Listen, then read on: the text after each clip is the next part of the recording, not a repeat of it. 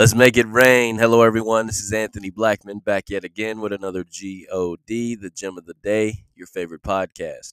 First and foremost, and as always, I want to thank you for listening. If you like, subscribe and share with a friend. You can also go to makeitrain.net to check out all content all the time. If you're ever having a weekday, check me out every weekday. New podcast drops. Today, I want to talk about inside job.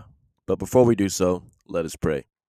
Dear Heavenly Father, we come to you thanking you for everything you do your love, your mercy, and your grace. The ability to see your face every time we open and read the Word of God. And we thank you in all these things in Jesus' name. Amen. With that being said, inside job. As you know, the enemy, the adversary, comes to kill, steal, and destroy.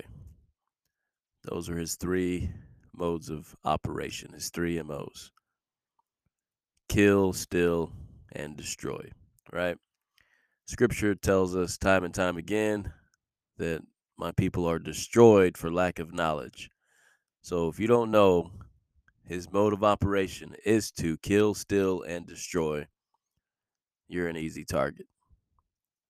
So we should understand that's how he operates, first and foremost.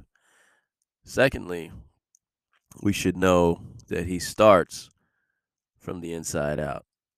He tries to get inside our heads, our hearts, to basically get us to turn from God, to get us to follow the world instead of the word of God.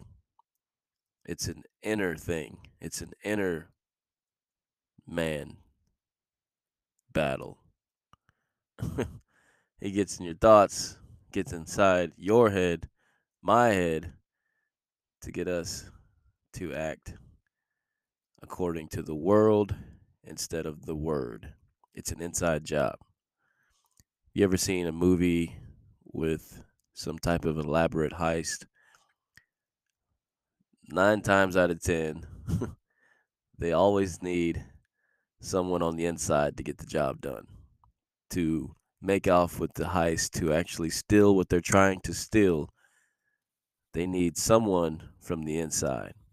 And that's what the enemy tries to do with us. He tries to get on the inside so he can kill, steal, and destroy. He tries to attack the inner man. There's a scripture in Ephesians chapter 3, starting on 14, I want to check out for you. It says, For this reason, I bow my knees to the Father of the Lord Jesus Christ, from whom the whole family in heaven and in earth is named that he would grant you, according to the riches of his glory, to be strengthened with the might through his spirit in the inner man.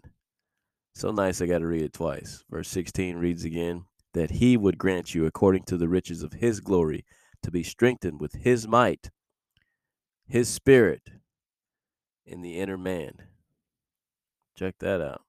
It goes on to say that Christ may dwell in your hearts through faith that you being rooted and grounded in love, may be able to comprehend with all the saints what is the width and the depth and the length and the height, to know the love of Christ, which passes knowledge, that you may be filled with the fullness of God.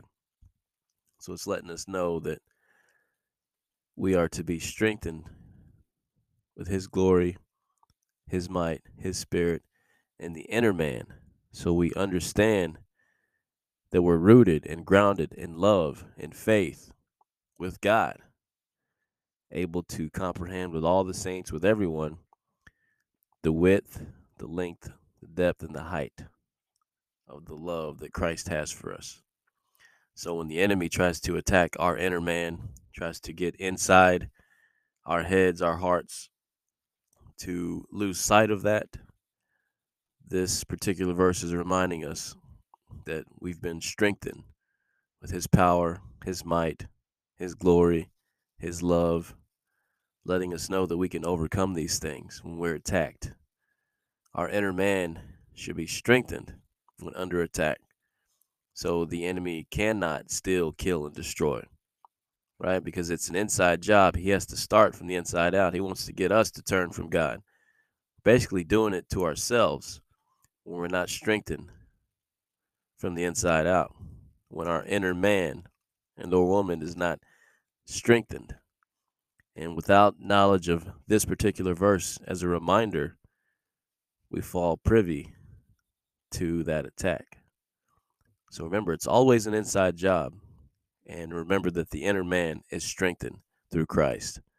So we will overcome. The God. God bless.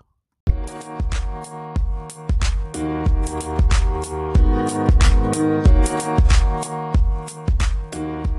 you.